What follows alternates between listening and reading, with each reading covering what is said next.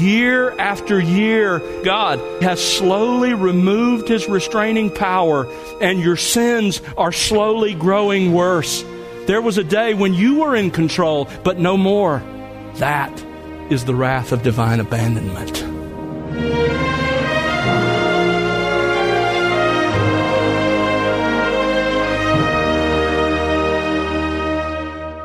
Welcome to The Word Unleashed with Tom Pennington.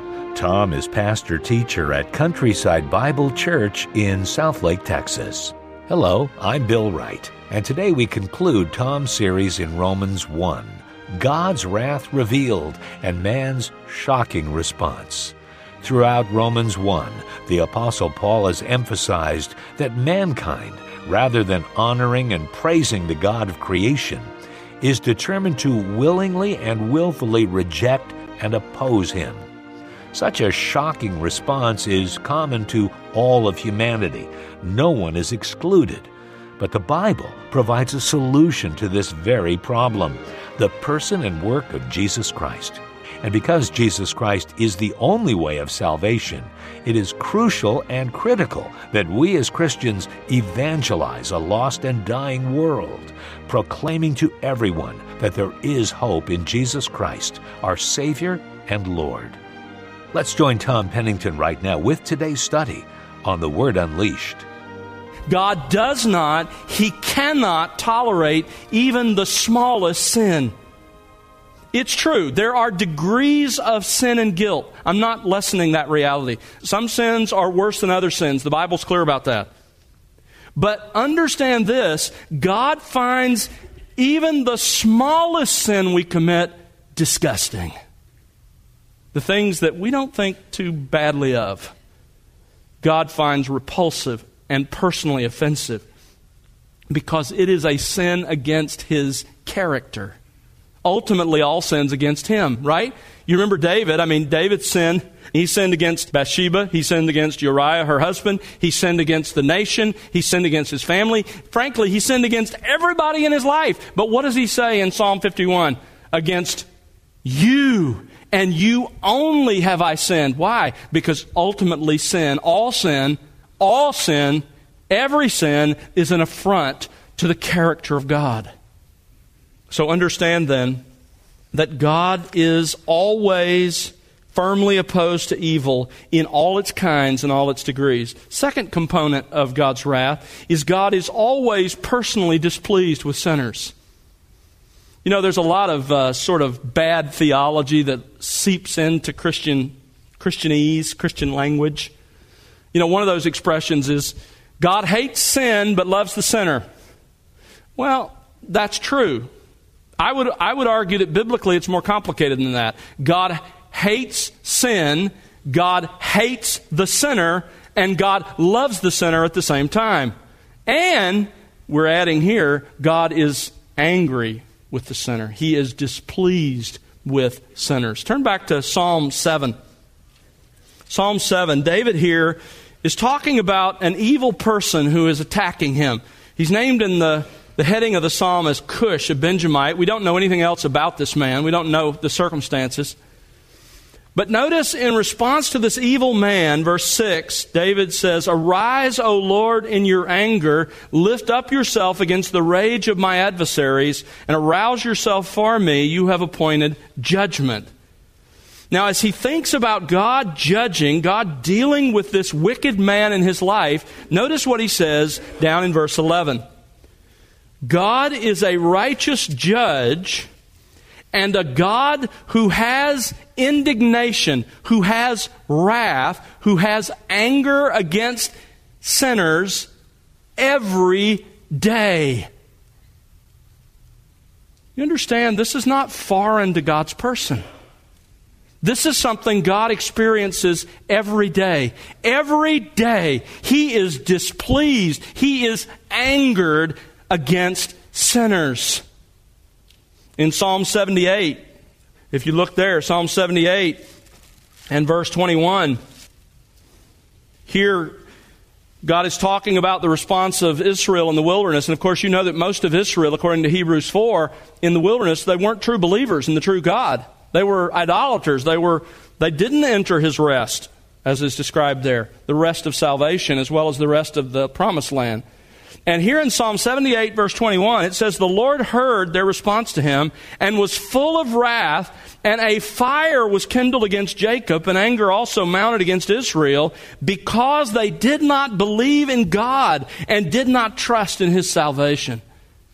God was angered with each one of them and their response to him. He was displeased. Ezra puts it this way in Ezra 8 22 the hand of our God is favorably disposed to all those who seek him. But his power and his anger are against all those who forsake him. John the apostle puts it this way in John 3:36. He who believes in the Son has eternal life, but he who does not obey the Son will not see life, but the wrath of God literally is remaining, is abiding on him. God is always personally displeased with sinners. This is his daily response to those who are opposed to him. Thirdly, God's wrath means that God is always compelled to punish sinners on account of their sins. Here, that emotional response, that emotional reaction, if we can describe it that way, breaks out in an actual response. He has to punish. You know, I love, and I'm, we all love that self revelation of God in Exodus 34. You remember where he shields Moses in the rock and he proclaims his name before him? We love it when God says, The Lord, gracious, compassionate, slow to anger, and abounding in steadfast love forgiving iniquity, transgression, and sin. We love that. You know what the next phrase says? It says, He will by no means leave the guilty unpunished. That is as much a part of God's character as those things that we relish in and love. By the way, that's the riddle of the Old Testament. Do you see them put together? He forgives iniquity, transgression, and sin, but he by no means leaves the guilty unpunished. How can both of those be true? The answer comes in the New Testament in the death of Christ. That's the answer to the riddle. But understand, God has to deal with sin. Now, when God deals with sin, when He punishes, when He exhibits this third component of His wrath, He does so in several specific ways. So this brings us to another another aspect of our study of understanding God's wrath, let's look at the manifestations of God's wrath. The manifestations of God's wrath. When God displays this anger, when He acts, when He punishes, He does so in several different ways. First of all, we could call it consequential wrath. Consequential wrath. The law of consequences. God created a system in His moral universe an inviolable system of consequences for sinful choices. And when you and I sin and we experience the natural consequences of sin, that is a reminder to us of God's wrath against sin, against all human sin. Proverbs chapter 1, wisdom. God's way is personified as a woman crying out and saying, Walk in my way, hear me, eat at my banquet. But the people refused. And wisdom says this at the end of Proverbs chapter 1, verse 30. They would not accept my counsel. They spurned all my reproof. So they shall eat of the fruit of their own way and be satiated with their own devices. In other words, they're going to get what's coming to them. They're going to get the consequences of their choices. Paul puts it even more profoundly in Galatians chapter 6, verses 7 and 8, when he writes, Do not be deceived. God will not be mocked. For whatever a man sows, this shall he also reap. Listen, with every thought you think, with every word you speak, with every act you commit, you are sowing. And by an inviolable law of God's moral universe, you're going to reap the fruit of what you sow. It's going to happen. If you go out and in the field in back of your house or field near, near your house, you throw some corn, some seed that are related to corn, then you're going to go out in a few weeks and what are you going to find? Corn. And not some other vegetable. God says the same thing is true morally. If you spend your life sowing a certain kind of thought, a certain kind of action, you're going to reap that. Paul says, The one who sows to his own flesh will from the flesh reap corruption, but the one who sows to the Spirit will from the Spirit reap eternal life. The bottom line is there are consequences built into God's moral universe. If you, for example, are sexually immoral, there may be a pregnancy, or there may be a venereal disease. If you abuse alcohol, you may get cirrhosis of the liver. If you lie, you may get caught in your web of lies and face the destruction of your relationships. There are consequences built into the fabric of God's moral universe. And when we endure those consequences, it is a reminder that there is a God who has laid down a law and who is angered by our sin. Secondly, God manifests his wrath in civil punishment. Turn to Romans chapter 13. Romans 13, Paul says something fascinating in the middle of his discussion about human government. Romans 13, verse 4, speaking of government, he says, and the rulers, it is a minister of God to you for good. But if you do what is evil, be afraid, for it does not bear the sword. That's probably a reference to capital punishment. You don't wrap someone's knuckles with a sword, you kill them. It does not bear the sword for nothing. For it, that is government and its justice system, is a minister of God, an avenger who brings wrath on the one who practices evil. Some commentators believe this is government's wrath. But in context, we've just been told that government is a minister of God. It's more likely that government is a minister of God's wrath on the individual practicing evil. In other words, listen carefully, God displays his own anger towards sin and carries out his punishment of that sin by means even of the grossly imperfect justice systems carried out by flawed governments. Number three, God manifests his wrath in what we could call cataclysmic judgment. The Old Testament is littered with examples of this, from, from the flood in Genesis 6 to 9 to Sodom and Gomorrah and the destruction of the cities of the plain in Genesis 18 and 19, to the, the destruction and captivity of the nation of Israel. And of course, in the New Testament era, Jesus prophesied the destruction of the city of Jerusalem in 70 AD because the Jews did not receive their Messiah. They did not receive the time of their visitation, as he describes it. So God has brought and may still bring in the future cataclysmic judgment. Number four, God also demonstrates his wrath by eschatological judgment. That is, the judgment that will come in the last days. Let me show you a couple examples. First of all, the judgment that unfolds during the tribulation period, during that, that seven year period in which God pours out his wrath. Look at Revelation chapter 6. Revelation 6, verse 15.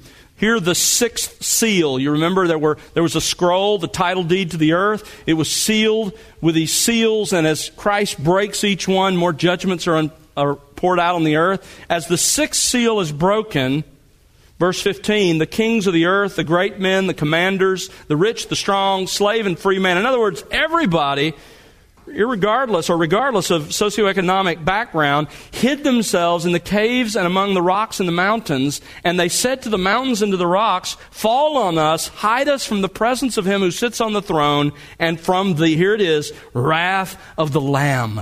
For the great day of their wrath has come. Who is able to stand? Those seven years are characterized as the wrath of God, the anger of God. But it also comes with the second coming when Christ returns. Turn to 2 Thessalonians chapter 1. Not only is there wrath during the tribulation, but there's wrath at the second coming.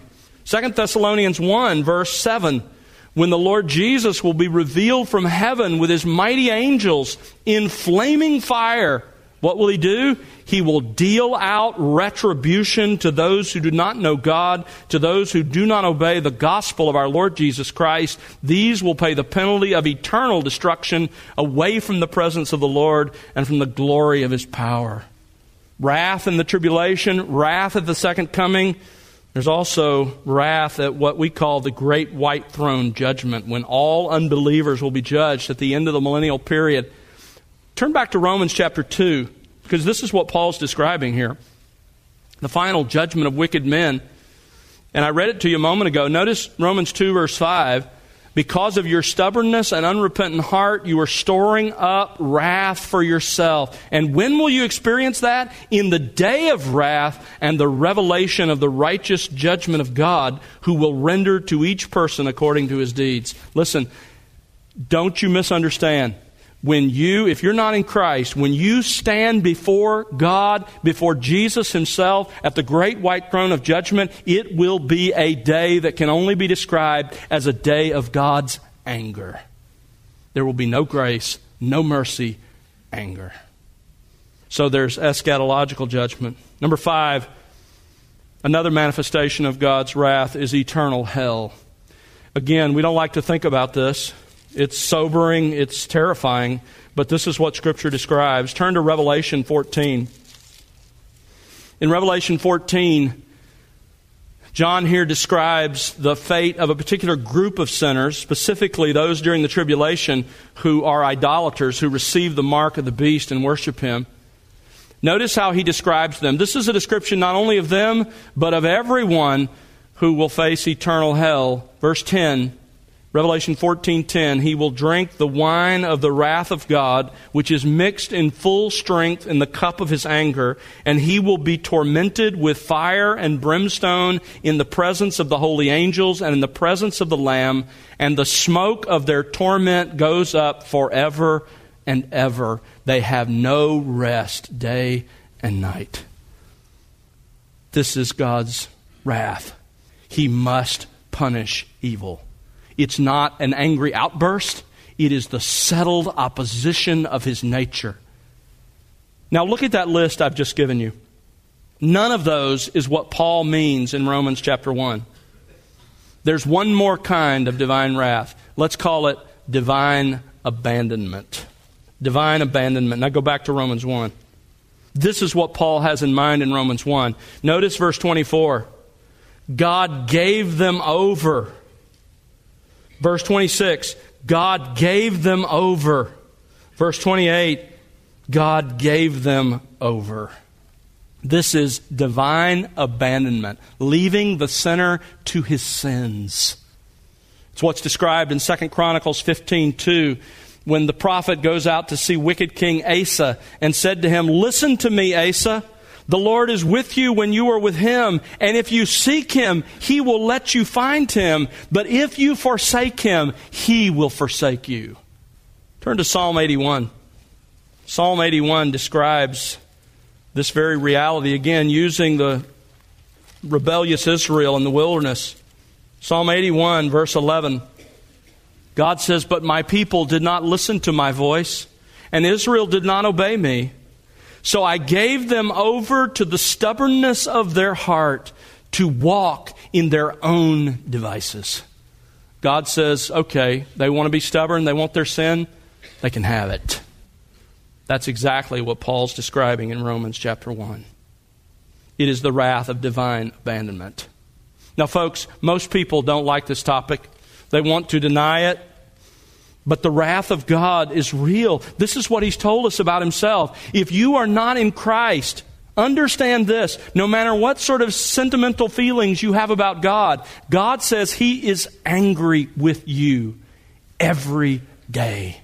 He is fully opposed to every evil in your life, even the little ones. He is thoroughly displeased by every sinful attitude, by every evil thought, by every sinful word, by every sinful act. He is angered by your refusal to honor his person. He is angered by your rejection of his law. He is angered by your refusing to believe the gospel of his son. And he's revealing his anger against you today. You see it sometimes in the consequences you experience for your sin.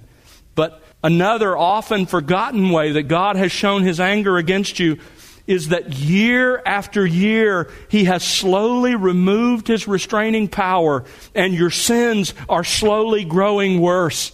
They're growing in frequency. They're growing in their power and control over you. There was a day when you were in control, but no more.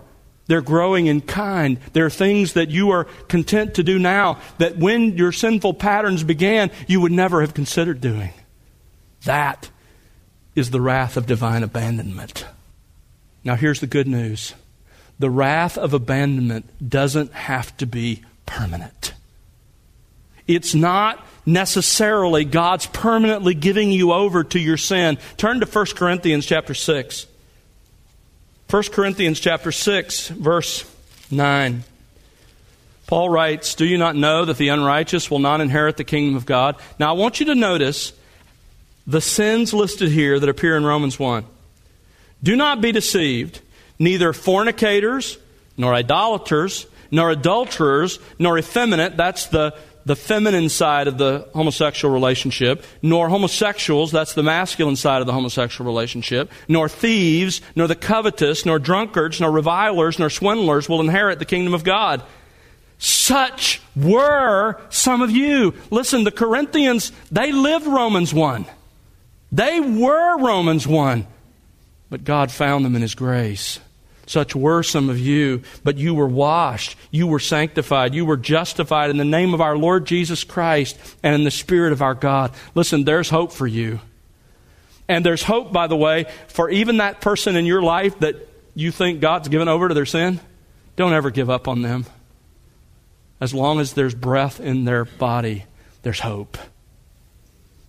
It's important to understand that God's wrath is real.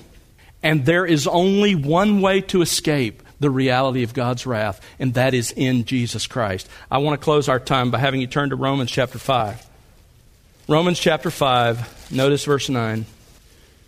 Paul's talking to believers much more than having now been justified, having been declared right with God by the blood of Christ, that is, by the sacrificial death of Christ. We're made right with God by the death of Christ. We will be saved from the wrath of God through him.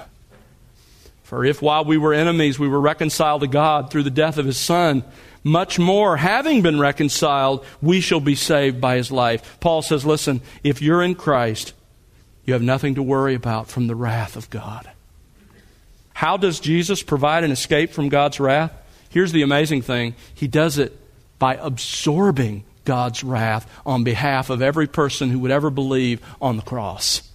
Romans chapter 3 verse 25 describes it this way. It says, God publicly displayed Jesus as a propitiation. The word propitiation means the satisfaction of his wrath.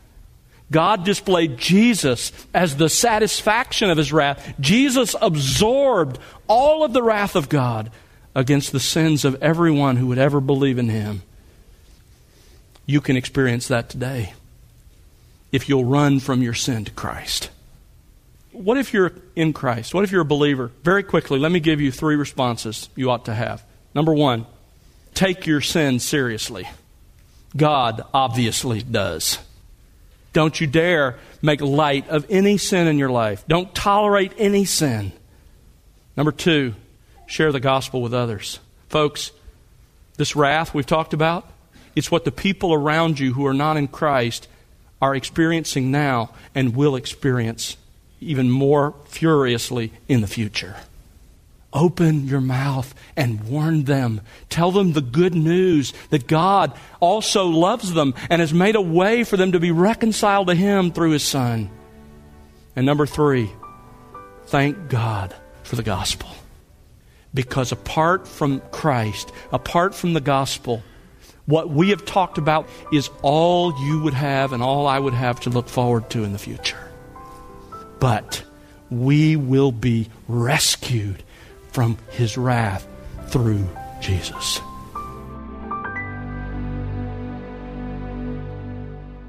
That's Tom Pennington here on The Word Unleashed with part 14 of his series, God's Wrath Revealed and Man's Shocking Response.